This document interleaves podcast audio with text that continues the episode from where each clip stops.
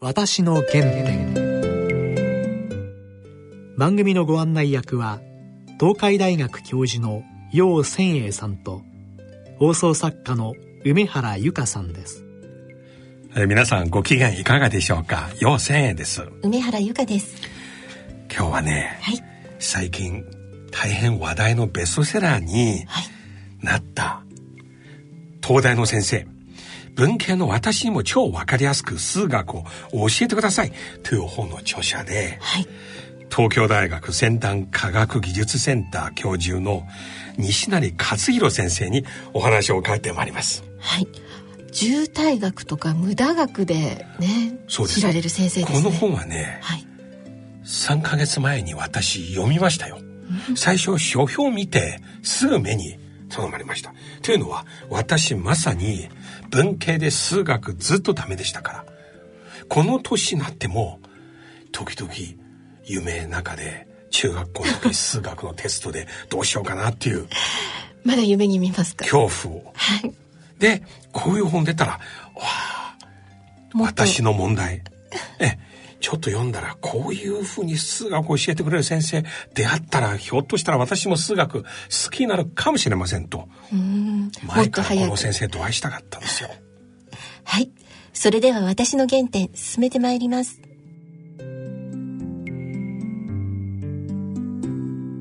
私の原点それでは、西成先生、今日よろしくお願いします。よよろしくお願いします。いやあの、私はね、実は、は今日先生とお会いするはいまでに、ええここ数週間ですね、はい。ちょっとドキドキしてたの。あ、そうですか。なぜならば、はいえ僕数学はずっとダメでした。えそうですか。そしいやいやいやいてや、今から多分3ヶ月前かな、はい先生の本、ええ私いち早く買って読みま したよ。ありがとうございます。この文系にもね、そうですね。数学がはい。はいわかるようになると、いや、こういう本待ってましたね、と。ありがとうございます。はい。今日は、はい。早速ですけれど、先生の研究に対して僕、いろいろ興味持ってるんですよ。はいありが例えとうござば、います渋滞学、そうですね無駄学とか、はいそれよりまず、なぜそのような研究になりましたかっていう原点から聞きたいんですね。そうですね。おはい生まれはどちらでしたか生まれは東京なんですけど。お、東京のどこですはい、か、あの、下町の足立区の亀有公園っていうあところ。で、亀有公園前発所という漫画があるんですけど、あれないんですよあのトイレなんです、実は。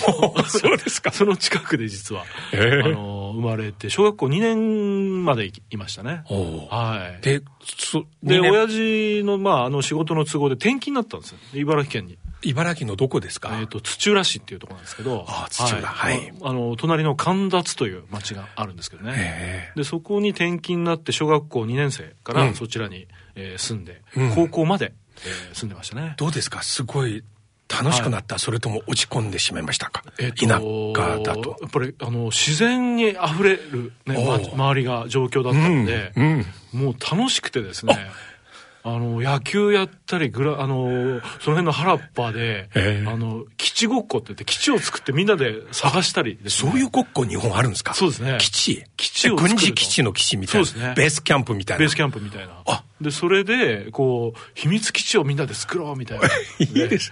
もう夜遅くまで遊んでましたね、外で。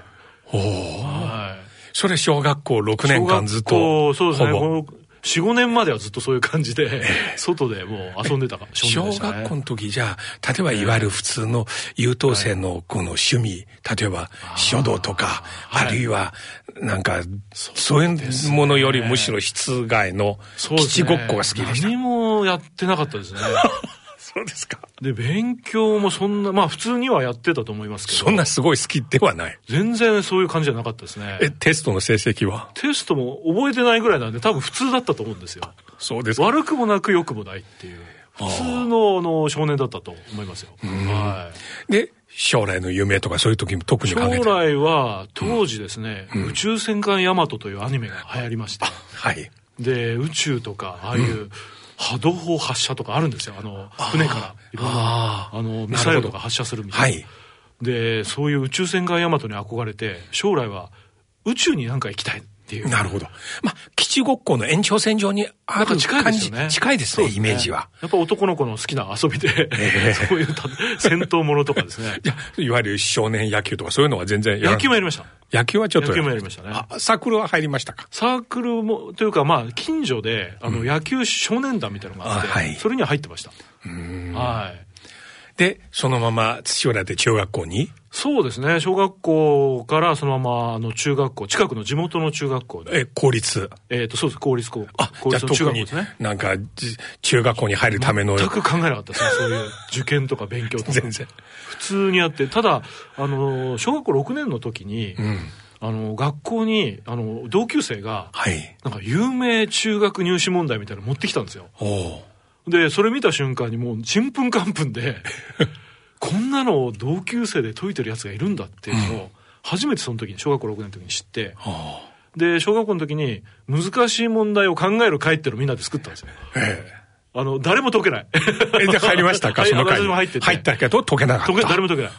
であこんなすごいのが東京にはたくさんいるんだねっていうのを、田舎でみんなで喋ってました。え解けなかった結果、えまあいいか、それともこれから勉強しなくちゃ、どっちになりましたか。えっ、とね、もちろん勉強しなくちゃってのは思ったんですけど、うん周りも解けない。あで、先生に聞いても、なんかよくわからないっていう。あ それはい いね。あってですね。す素直な先生でいいですね。そうですね。あの、どうにもなんなかったですね。ええ親父、親父に聞いてもわからないっていうので。じゃあもうしょうがないかっていう感じで、 なるほど。あの、小学校過ごしてて、ええでそのまま中学校行ったって感じですね。で、中学校の趣味は中学校の時には、ブラスバンドっおていう初めて楽器を触楽り合い器ですね。どんな楽器ですえっかとね、トランペットおをやってました。はい。かなり肺活量。そうですね、あのやっぱトランペットかっこいいなと思ええってですね、ですどうせならば中学行ったら、あのなんか楽器やりたいと。であのブラスバンド部に行ってトランペットを見て、うん。で親におねだりして買ってもらったんですよ自分のトランペットえ、い当時いくらぐらい分かんないですけどもどう何十34万はしたと思うんですすよるねと思いますよ。うん本当にうちそんなにねあの貧乏だっ たので大変だったと思いますけどえじゃあ練習の嬉時しくて、嬉しくて家の中で結構練家習。の中でうるさいので、うるさいマウですスよねピースっていうのだけでブーブーブーブーやりながらですね、本当にだから楽器は楽しかったですねで、。楽譜も。そうですね。よあの勉強して。ええ小学校の時一応五線譜の授業あるけど、あんまり。いや全然わかんないですやわかんない。私もそうなんだね。あれは楽器やらないとほとんど。そうですね、やるともう、あの、ね、う演奏する曲が譜面で来るから、うん自分で読まないといけないんですえ、ね、結構上手になりました。でおかげで、まあそ、そんなにうまくはないと思うんですけど、吹け、吹けることに、ふ吹けて、それで、まあ、あの、演奏会とかもやって、えー楽しい。で、さらに例えばジャズとか、あるいはクラシックとかに行くっていう感じありました。全くそれもなくて、それで、中学校2年ぐらいの時に親戚から今度ギターをもらったんですよ。あ、またギター。で、これはもうもらったので、ええああ、ラッキーと思って、ギターも、あの、ついでに覚え始めて、どうやって、あ、これが CF みたいな、おうおうおうコードも覚えて、ええあの、自己流でなんかいろいろやってましたね。結構遊び好きですね、勉強より。勉強は、 そういう、そうなんですよね。あんまりしたってそういいう記う憶が。課外のこと好きですよね。そうですね。勉強したのかななん かあんまり、あんまり覚えてないんですよ。なんかこの番組にいらっしゃええる東大出身の先生たち、ええあるいは国会議員、全員勉強してないって言うんですよ。なぜでしょうね。うん。そうですか。この間、野党の党首の江田健二さん、もう4年間ずっと麻雀でしたとかね、あと元文部大臣の林さん、4年間ずっと東大でバンドやってたとかねあそうです、みんなそうおっしゃるんですけどね。ええもう、だから多少は私もやってたと思うんですけ ど、なんかあんまり記憶にないんですよね。やっ本当に勉強したっていう。はいで、今度、トランペットやめてギタそうですね、ギターもや皆さんっとてバましたねンドとか作りましたバンドはね、あの、そういう仲間がちょっといなかったので、あの、一人で、えー家でやってたりしてましたねー。。ついではにちょっと弾きながら歌って、たまにそうですね。え歌好きで、はい。あの頃、誰の歌好きでしたかあの頃は、あの、サザンオールスターズとかですおね。ーそういう、まあ、ポップスでちょうど流行った、これ1980年代80年代ですね。のはい半ば頃、そうですね。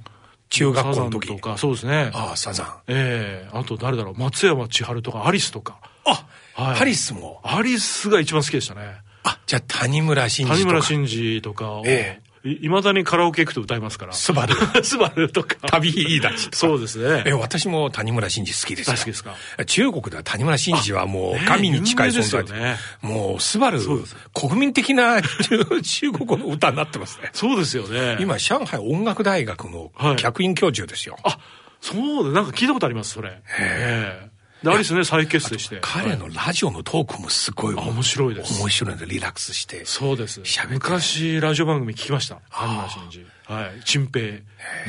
僕ねは86年日本に来て初めていっぱい来ました。僕、さだまさしすごい好きでした。さだまさしもね、大好きでした。えーあの歌詞、なんかね、じわっときますよえね。さだまさしもよく聞いてました。ストーリー性、そう歌で詞すのよね前ですよ。あの、なんか泣き、泣いちゃうような歌詞もね、ありますよね。もう人生のストーリー。そうです。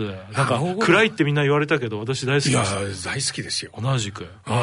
趣味合いま すね。趣味ありますね。え そそれと今度高校に入られまして。そうですね。高校もまた公あの立。無事いや、え、あ、そうですね。あの、県立高校で。あはい。で、それは割と勉強したんですよ。一応県立で一番、あの、ち地元ではいいっていうところに、まあ、入る、入りたいなと思いまして。そこに入ることがきっかけで勉強。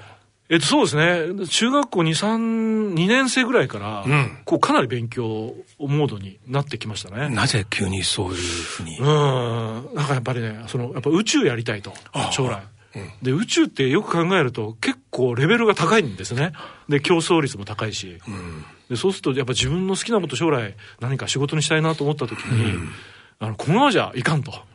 ちょっとちゃんと勉強しなきゃなということで、なるほどえーちゃんと授業、ノート取り出したり ですね。初めての踊り。いや、ちゃんと撮ってたと思うんです けど、蛍光ペンで綺麗にこうなんかマークしたりするのが楽しくて。これ蛍光ペンで始めた頃ですよね。そうなんですよ。ねで、綺麗なんですよ。ん赤とかピンクとか。えーなるほど。今まで勉強しなかったのは、こういうペンがなかったから。そうです。で、おかげで綺麗にノート取るようになって。 えで、あのー、中学校3年ぐらいの時に、模擬試験ってあるんですよ。えはい。で、私、茨城県にいたんですけど、はい茨城県で、うん昔、今はあるかわかんないですけど、ええ県で統一試験っていうのがあって、ああ。あの、みんな県の中学校3年生が同じ試験を受けるんですよ。はい。それでなんと私、茨城県トップになっちゃったんですよ。それはすごい。全く、あの、知らん。これは知らずに古代なら華僑試験 のねえ、秀才として、いやいやいやもう県知事になります よ。古代の中国なら。本当にびっくりしまして。えあの、えまあ、えと数学だけではなく全学科そうです、あの、合5計教科で500点満点だったんですよ。パーフェクト。 5教科で500 500点。点で。はい。それは、びっくりですよ。前日の夜何か飲みました か何なんでしょうね。それは。で、それで、ああ、これはちょっと本当に本気で勉強すると、いろいろいいことあるんじゃないかということで、ええ。その日の調子すごい良かったんですか調子良かったです。。で、普通よくミスするんですけど、全然。ミスもなし。脳がすっごいも透き通った感じでしたね。はあ。で、初めて500点満点取りました。う、これはすごすぎる。今聞いても不思議な感じしそうま。ですすね。本当にそういう奇跡もあって、ええあこれは勉強しようと。それ、その時好きな学科は一番好きな学科。一番好きなのは理科ですね。やっぱり宇宙にああ、のなるほど。直結するので、なるほど。さ数学も好きだったんですけど、理科が一番好きでしたね。なるほど。えで、え国語とかはここが大嫌いでしたね。もうなんかよくわからないんですよ。それでも人の100点人取気持ちとっかたのは、そうなんですつまり漢字の待合も一つもないな。と。なかったです ね。それすごいじゃないで すすか。ごかったですね。今思えば奇跡普です通よ。は漢字ちょっとお産字をにすにすると か、そういうのはたまにありますよ。なんかミスるんですけど、ん本当に、あれは本当に未だに奇跡です。いもう鮮明に覚えてますよ、500点って。へえええで、県立。県立そうです。おあの、目的としてた土浦第一高校っていうところにああ。あの、無事受かり県のました。中で一番いい高校です、ね。そうですね、多分。はい。今、今は分かんないですけど、なるほど。当時は。そうです入られた後に3年間、高校3年間ずっと勉強。いや、そうでもない。それで、あの、運動したかったので、うん今度はサッカー部にあ、入りまして。野球じゃなくはていサッカー。今度はね、サッカー部でした。結構走れるんですかいやいや、それでもう運動しなきゃということで、サッカー部にいたんですけど、結局レギュラーならずに、ベンチ温めてました。 ずーっと。で、先生背が高いからもうゴールキーパーとか。 いやいやいやいや、ね、あの、一応練習したんですけど、私よりももっとうまうまいやつがたくさんいまして。なるほど。でも楽しかったですけどねえ。えレギュラーにはなれなかったですけど。え、はいよくこれのように文武両党なんか成立しましたね。なんか、一生懸命何でもやるっていうのが好きで、昔から。ええもちろん、高一からもう勉強の成績は常に。いいや、そうではなかったですね。あ、でも、上の方ではありました。でも、常に、あの、すトップがいたんですよ。女性だったんですけど、今でも覚えてますあーその人そうです、京大の医学部にうちゃ受かってい行っちゃいましたけど、もう絶対勝てないトップがいまして、ええわ、すごいなってみんなで言いながら、たまに近づいたり、たまに遠ざかったりっていう感じで。その彼女と会話されたことありますええかもちろんもちろん。はい。ああ、その時どん、どんな感じでしたかいやーとにかくね、あのーもう勉強一筋なんで、まあ、ある意味でどうどういうこう頭の構造になってんだろうっていう感じでそん尊敬とちょっときゅ好奇心みたいな 感じでいろいろ、あのー見てましたよ昔、はい高校3年間も国語をやはり大嫌いでした。国語とかそうですね古文とかそういうなんかあんまりあの内容をこう見てもですね、私が好きなあの人が振り向いてくれないみたいな、うん現在でいう現代でいうとツイッターみたいな内容なんですよ、うん古文って。うん。で、そんなのなんで私に読ませるんだみたいな。そうですね。論語とかね。そうですね。うん、短いストーリー一つだけで。でもまあ論文は好きだったんですけど、あの、なんかね、日本の古典がすごい嫌いで。ああ、語は一つ短いストーリー。そうです、そうです、うんで、なんかそういうのも嫌で嫌で。なるほど。で、ただ受験には必要なんで、あちょっとやんなきゃいけないと思いながら、なるほどあのでも好きなのは理科で、まあ数学もだんだん好きになっていったんですけど、ただあんまりそのおおす嫌いな科目というよりも好きな科目ばっかりやってて、なるほど。まんべんなくやあまりやってたっていう感じではないですねえ。えええで、高3の時、もう東大。そうですもうあの、それこそまた模模擬試験受けたら、東京大学、A 判定っていうのもらったんですよ。おお。なんか調子よくてまた。 なるほど。で、これは東大受けるしかないと。いうことで、あの、一生懸命、もうドキドキしながら、落ちたらどうしようって、受かると思ってないですから、で、頭の中でも東大の航空宇宙。そうですね。あもう具体的な学科まで。その時に学科は天文学科です。あ、天文学。星が好きだったんで、あ、す航空宇宙というよりも天文学科に行きたかったんですよ。あ宇宙船ではなく宇なっ宙船の方じゃなくて、もっとね、なんか星を見見たいっていう。おお、あ天れは文な学んの。で、その、なるほどあんな星ができるんだろうとか、そっちの方に興味持っちゃったんですよ。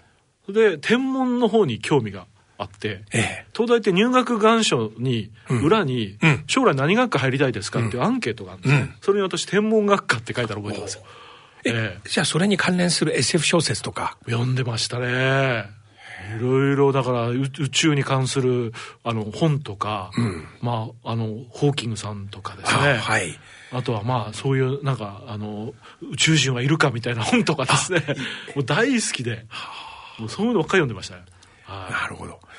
で、東大に入られた後はどうい、いでやすかまずね落ちたんですよあ、一回目で落ちちゃ落っちたたんですよそれはそんな甘くないと世の中え、あんな調子いい。そうですでともしもずっと A 判定だったんですけど実は本番でめちゃめちゃ緊張して興奮しちゃったんですねなんかあの東京大学の雰囲気に飲まれて初めて東大行ったわけでで答案をこう一生懸命数学の時間計算したら、答案にポタッと血が落ちたんですねでなんだと思ったら鼻血が出てんですよ数学の時数学の時に鼻血出たんだ。はいそれでもうちょっとこれは体調も悪いなっていうので初めて東京にいらっしゃって、その試験場内で綺麗な女の子いたではないでしょう か。そうだったのかな 全く覚えてないですよ。もうだいぶ前なんで。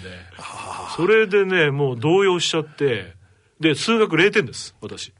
あ、じゃあ書かなかった。もう書いたけど、もうパニ、頭の中パニックになっちゃって。で、回答用紙に血が。血血まみれの回答用紙です。いや、それはちょっと。採点した人多分ね、驚いてますよ。なんだこれはっていう。それでもう全然、あの、ティッシュも、なんか、なくて手で拭いたり。ちょっと事件性感じますね、おそらく。そうですあのね。これ何ですかっていう。なんだこれとは。 で、もう全然解けなかったので、数学0点でもう落ちたなと。で、あの、私立の早稲田大学っていうところには、うん通ったんですね。ええなので、早稲田に1年間入って、あ、はい、い早稲田に行った行んったんだ。です。もう浪人もしたくないと。うん。早稲田の学科はち早な稲み田の理工学部にの、の資源工学科という、 またね、これは物理。全然違うんうですよ。もう地下のこと今度。そうですよ。と違って。空から地下。もう石油掘るみたいな話ですねああ、それ興味あんまない。。なかった。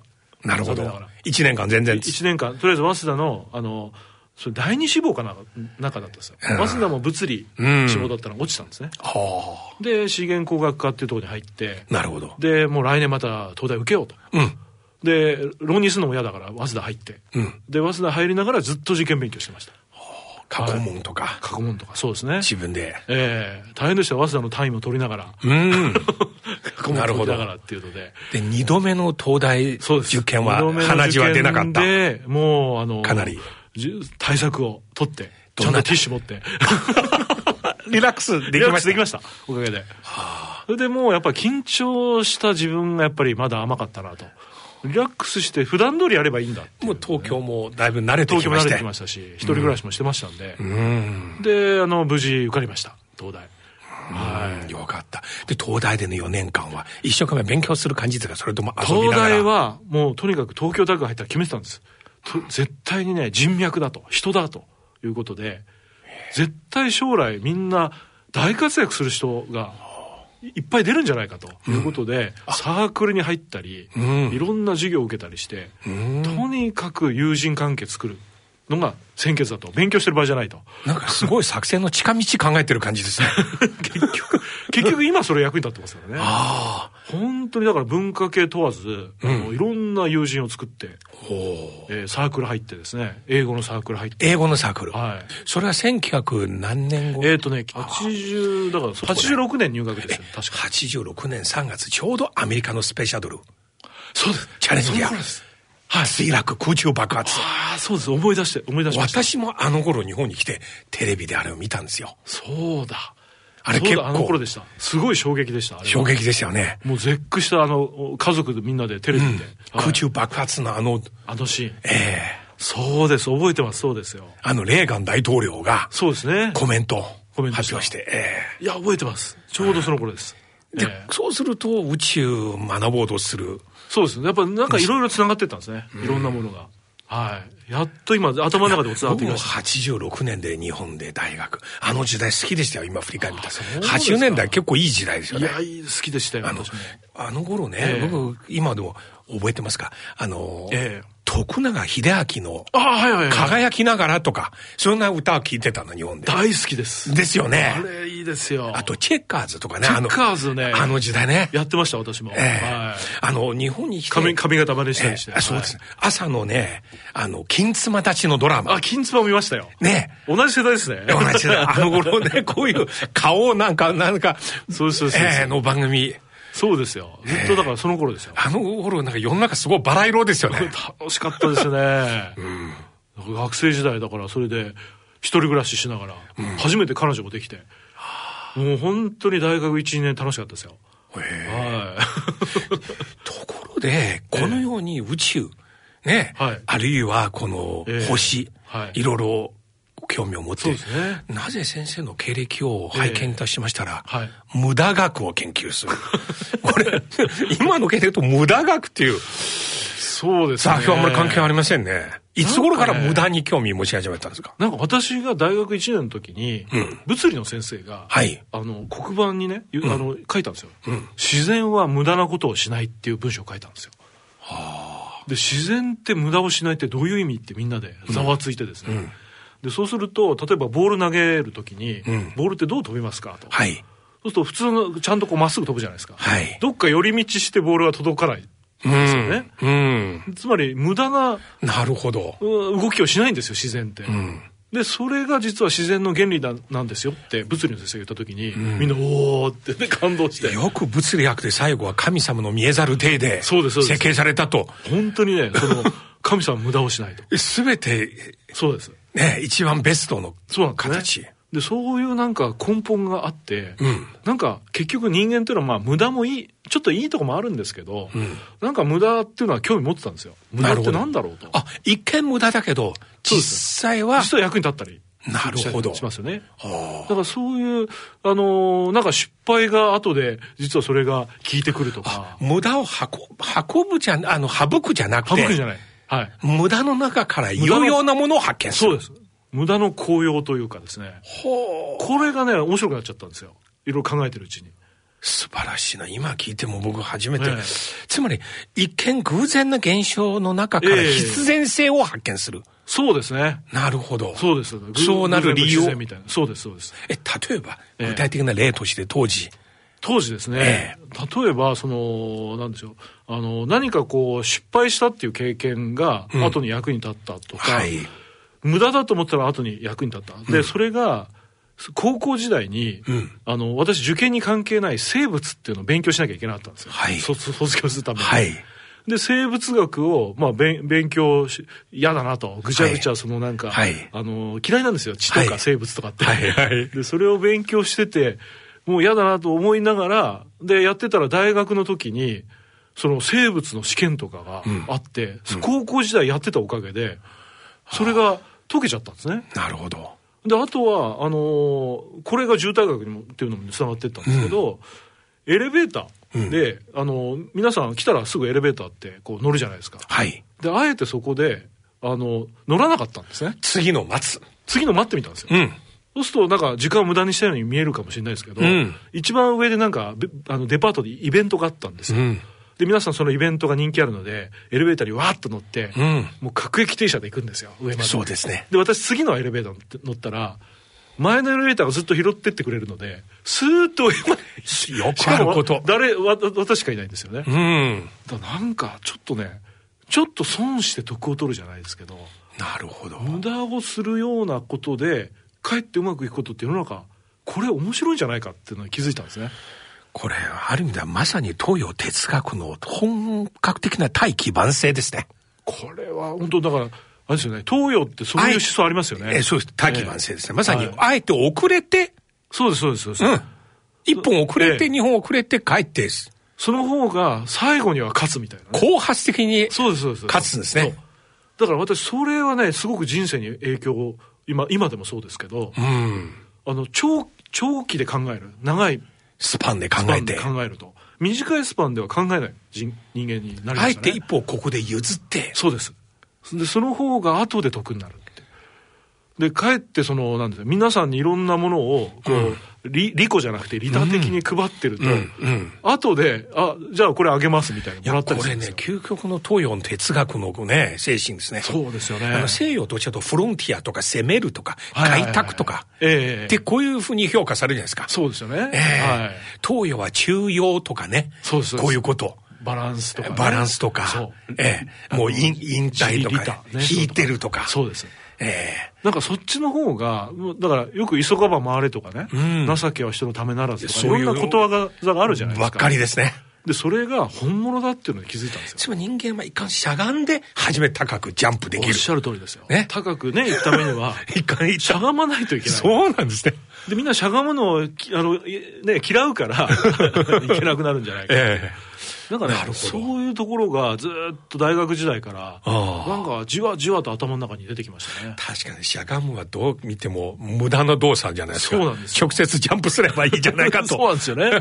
でも高く飛ぶためには、一回そういうのが必要だっていう。ああなんかそういうものを本とか映画とかテレビとかなんかいろんなことにち学ょびっまとしたね。逆にしゃがむの深さによってジャンプの高さ違うかもしれませんね。そうですよね、え思いっきりこうね深くだから苦労している方が実は後でいいと時計の振り子と同じようにはい反対側に行けば行くほど、そうですそうです後で戻ってくるまたまたぐ時っと高く。そうなんですよなんかねこれが物理ですねまあだから全部そうですね全部物理です 物理とつながってきますなんかねこういう思想がすっごい好きではいは逆の発想ですね。反動。そうですそうですだからだからパラドックスとか逆説ですね逆説ですね。逆説が好きなんですよどこを持ってどこを説とかね。そうですよね反動力で。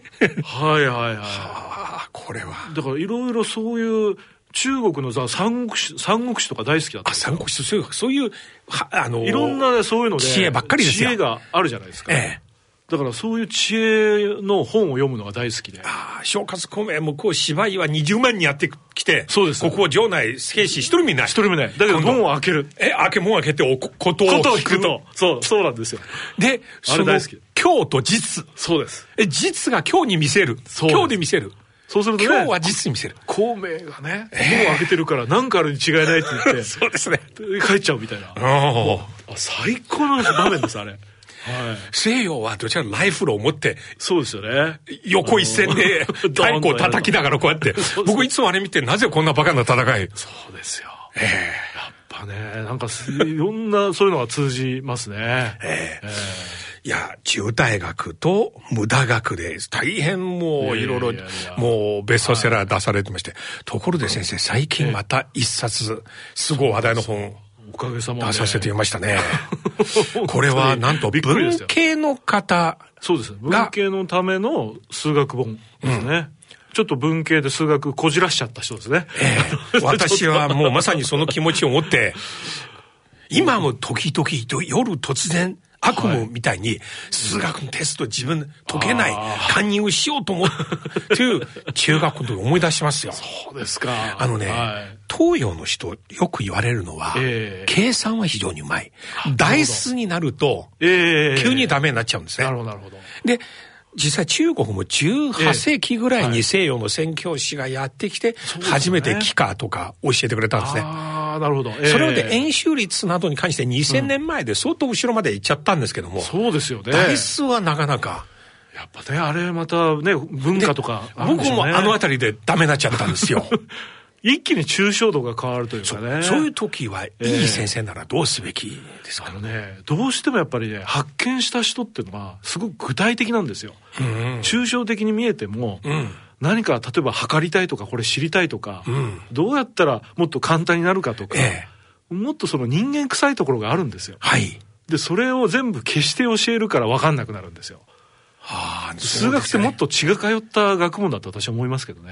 と。じゃあ、XY という台数になる前、そうです。その X は何を物語るかを、そうです。あるあるいはそれで何が知りたいのっていううん。それがものすごくそのその人の本人のモチベーションなんですよね。そのために仕方なく、まあ、X という記号を使うかっていう、はいではい本当はその血が通ったところがあるんですね。なるほどええ記号から記号までじゃダメ。最そう初、ですこの記号何を、そうですね。リンゴなのか、梨なのかそうとですそう教ですえないとね。はい。で、X が例えば5とか解いてもそこで終わっちゃダメなんですよ。で、それが結局現実に戻すとこういうことだねっていうと、ああ、なるほどと。なるほど。だからその途中過程なんですよね、ただ単に。私ね、この本がお出になった時、最初、書評を読みまして、あそ中うですかはでい本の中の一つの例をああ、は止めました。はいその遠く見えるあの 山。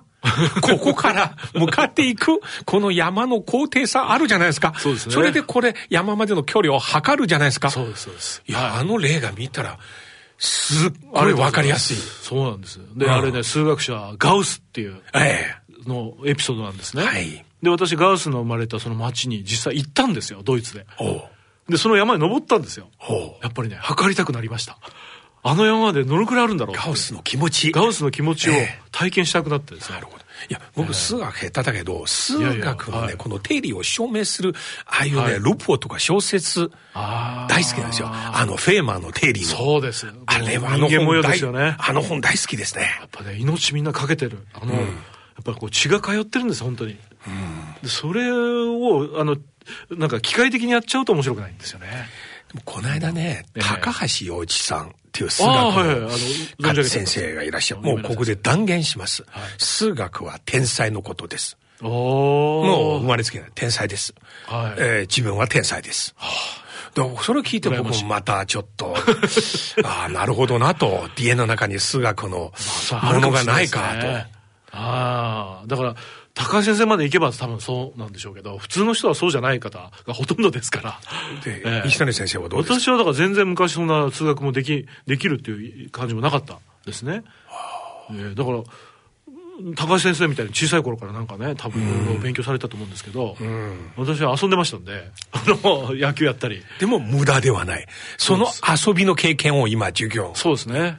だから数学もメーカーとユーザーに分かれるんですよ、実は。おそれは数学を作る人ああ数学を作っていく人っていうのは私が思うにやっぱ天才だと思う証明、法則。そうです、ね新しいもの見つけて、はい私はメーカーじゃなくてユーザーなんですよ作った方の応用。武器をうん使って、切れ味の鋭い武器を使って現実問題をそれでなる切ほってどいくと。まあ、じゃあ、はい啓蒙にはぴったりですね、そうです数学。ねだから本当にユーザーとメーカーはもう全然違いますなるほど。だからユーザーメーカーの方を尊敬します 私はユーザーの立場で、うん。その偉大なね数学者が作られた武器を、本当にそれではもったいないとそこでね寝かしてたらそれを無駄をなくしたり渋滞をなくしたりするのに使おうっていうそういう数学の立場ですね。西柳先生の授業、すごい楽しそうですね。ああもう本当に、ね、東大のね、楽しい学生たち皆心さがんけております よ。これからまた新しい本なんか、今、そうですね。今度今度ははどういうテーマですかまた数学の続きものが一つあって、で、あれ中学校レベルなんですけど、おもうちょっと上のレベルの、今度高校ですね。また文系の高校の数学バージョンを今ちょっと考えてますね、一つが。はい。今回出された本、中国でもいち早く翻訳出版されることになりましたありね。がとうございます。中国の方からちょっとオファーがありまして、ぜひ。あの、中国はね、この国際はいオリンピック数学、すごい国ですよね際オリンピック物理とか、はいあれはね、もう力本当ね入にってま大す好きよでねす。ここ20年ずっとは団体優勝して、そうですよ。だけど、楽しみです。どういう私、コメント周りはそういう、こう、あんまり見たことないけど、どこから出たんだろうと、いつも思いますけどね。もうね、あの、地球の4分の1ぐらいね、中国の方いますので、も う。文法はで かいかもしれませんけど。すごいですよ、もう今、本当に東大にも優秀な留学生がたくさん来てます、私の研究室も今、ああそうですか3人いますね、中国。先生のゼミに。はい。もう優秀です、皆さん。ほうええいや期待しーそてのうしてちますぜひ北京、上海で、そうですね講演とか大学で講義をあ。えっ、とね、一度、二度ぐらい行ったことありますねあ。北京シンポジウムではい。えっ、うんと、そうですね。あと、前、渋滞学も中国語版にしていただいてお、出版記念を北京でやっていただいて、出版されました。そうです。で、北京で渋滞学の講演させていただきま無した。駄学は、無駄学はあったかなあちょっと、あわちょっと覚えてないですけど。はい。なければぜひ私に翻訳させ ていただきたいですね。いやいや、こちらここそれ光栄はです。、はい。えいろいろと、だから中国の方にお世話になってますね。えいやは、こう中国の人こういう話大好きなんですよ。日本人は割と真面目でコツコツやるじゃないですか。はい人生一筋。中国人は割とすぐ近道考えちゃうんですよ。こういう公、公明のこういうね、いや孫子平方的なことをそうですよね。考えちゃうんですよ。いや、でも本当に私もどんどん大好きですよ。ええ先生とおっしゃるとこういうところありますよね。近道なんかあるんじゃないかっていう。そうですね。うん。それはありますね。ユーザユーザーで。はい。だからその、んね、どこが一番最小の労労力で最大の成果かみたいなのは考えますね。ー。なる費用対効果じゃないですけど。ほど。合理主義。長い目で見た時のその、お合理的な本物の合理主義そうですね。長い目で見た合理主義。そうですね。これ本のタイトルです ね。これ面白いですね。そうですね。一緒に書きましょうか、じゃあ。いやー、大体みんな目先のことをちまちまやれますよね。そうなんですここちょっと省いたりとか、はい省いたりでとかそ。うするとね、損する事例ばっかり見てるので。あだから効率化しようとして、まあ、例えば非正規雇用みたいなのが増えてるじゃないですか、でそうやって外部からやると、今度、内部の技術、スキルがなくなるんーですよ、そうなんですよ。だからそういう、ね、企業さん、残念ながらいっぱい見てるので、この前ね、別の東大の先生とはいお話ししましたら、ええ省エネのためにいちいち電気ね、照明消すじゃないですか。ああ、はいはい、ええ、このオンオフで電気消費量一番大きい よと。そうですよ。パチパチずっとね。結局そうですよねこれええこうまめにやるよりねそうなんです。 ええ冷暖房もね、すぐ消したりとか、これそうですそうですあの温度を達せるまですごい電気消費。そうなんですよ、おっしゃるむ通しりろ、キープした方が。キープした方がトータルね、えあの地球には優しいんですよね、うん。だから本当に短期的に考えちゃって、うん長期的に損してる方が多いので、もったいないです。だからあの方はペットボトル回収すとええ、他のものにつ変える、それによって消費したエネルギーの方が、全然大きいですよと。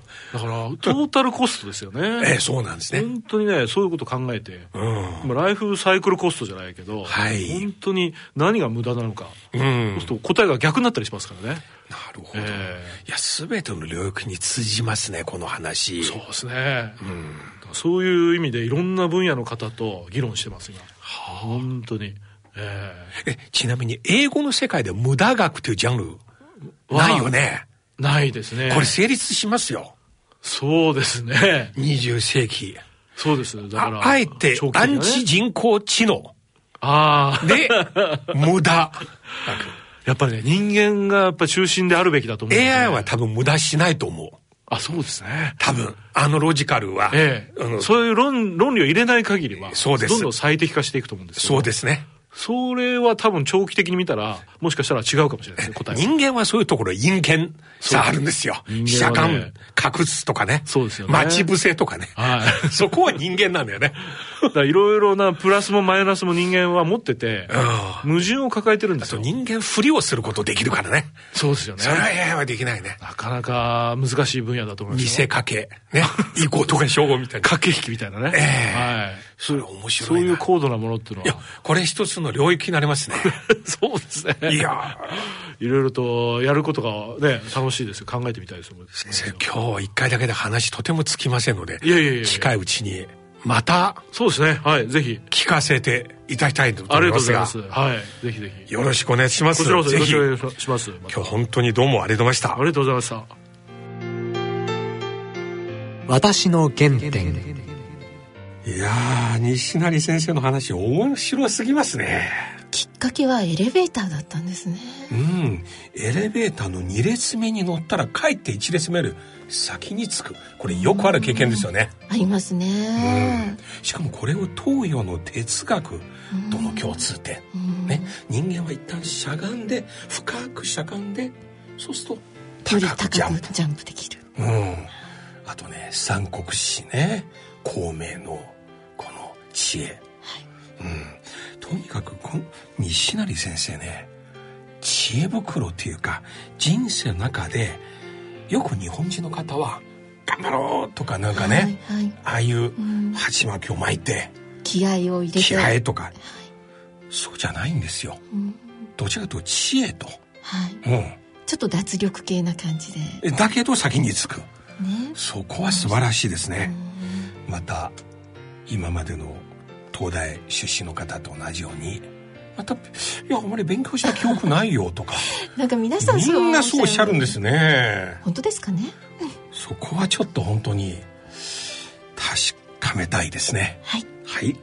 番組では皆様からのご意見ご感想をお待ちしていますご意見ご感想は番組ホームページのメール送信欄からご投稿くださいまたこの番組はポッドキャスト Spotify で音声配信を行っていますラジオ番組ではお聞きいただけなかったお話をお聞きいただくことができます詳しくは番組のホームページにアクセスしてくださいそれではそろそろお時間です。お相手は妖精と。梅原由香でした